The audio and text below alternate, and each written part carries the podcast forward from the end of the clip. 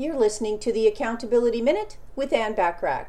Today we're talking about principle number seven for increased business and personal success, which is to remember that the items on which you focus are those which you ultimately achieve.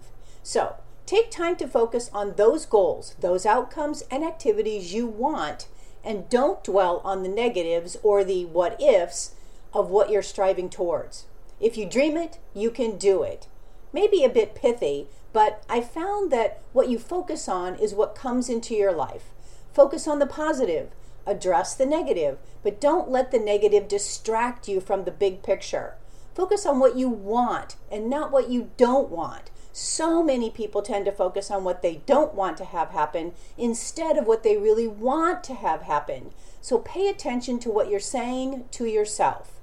Tune in tomorrow for principle number eight for increased business and personal success. In the meantime, subscribe to my business success tips and resources blog by going to accountabilitycoach.com forward slash blog. I appreciate you listening.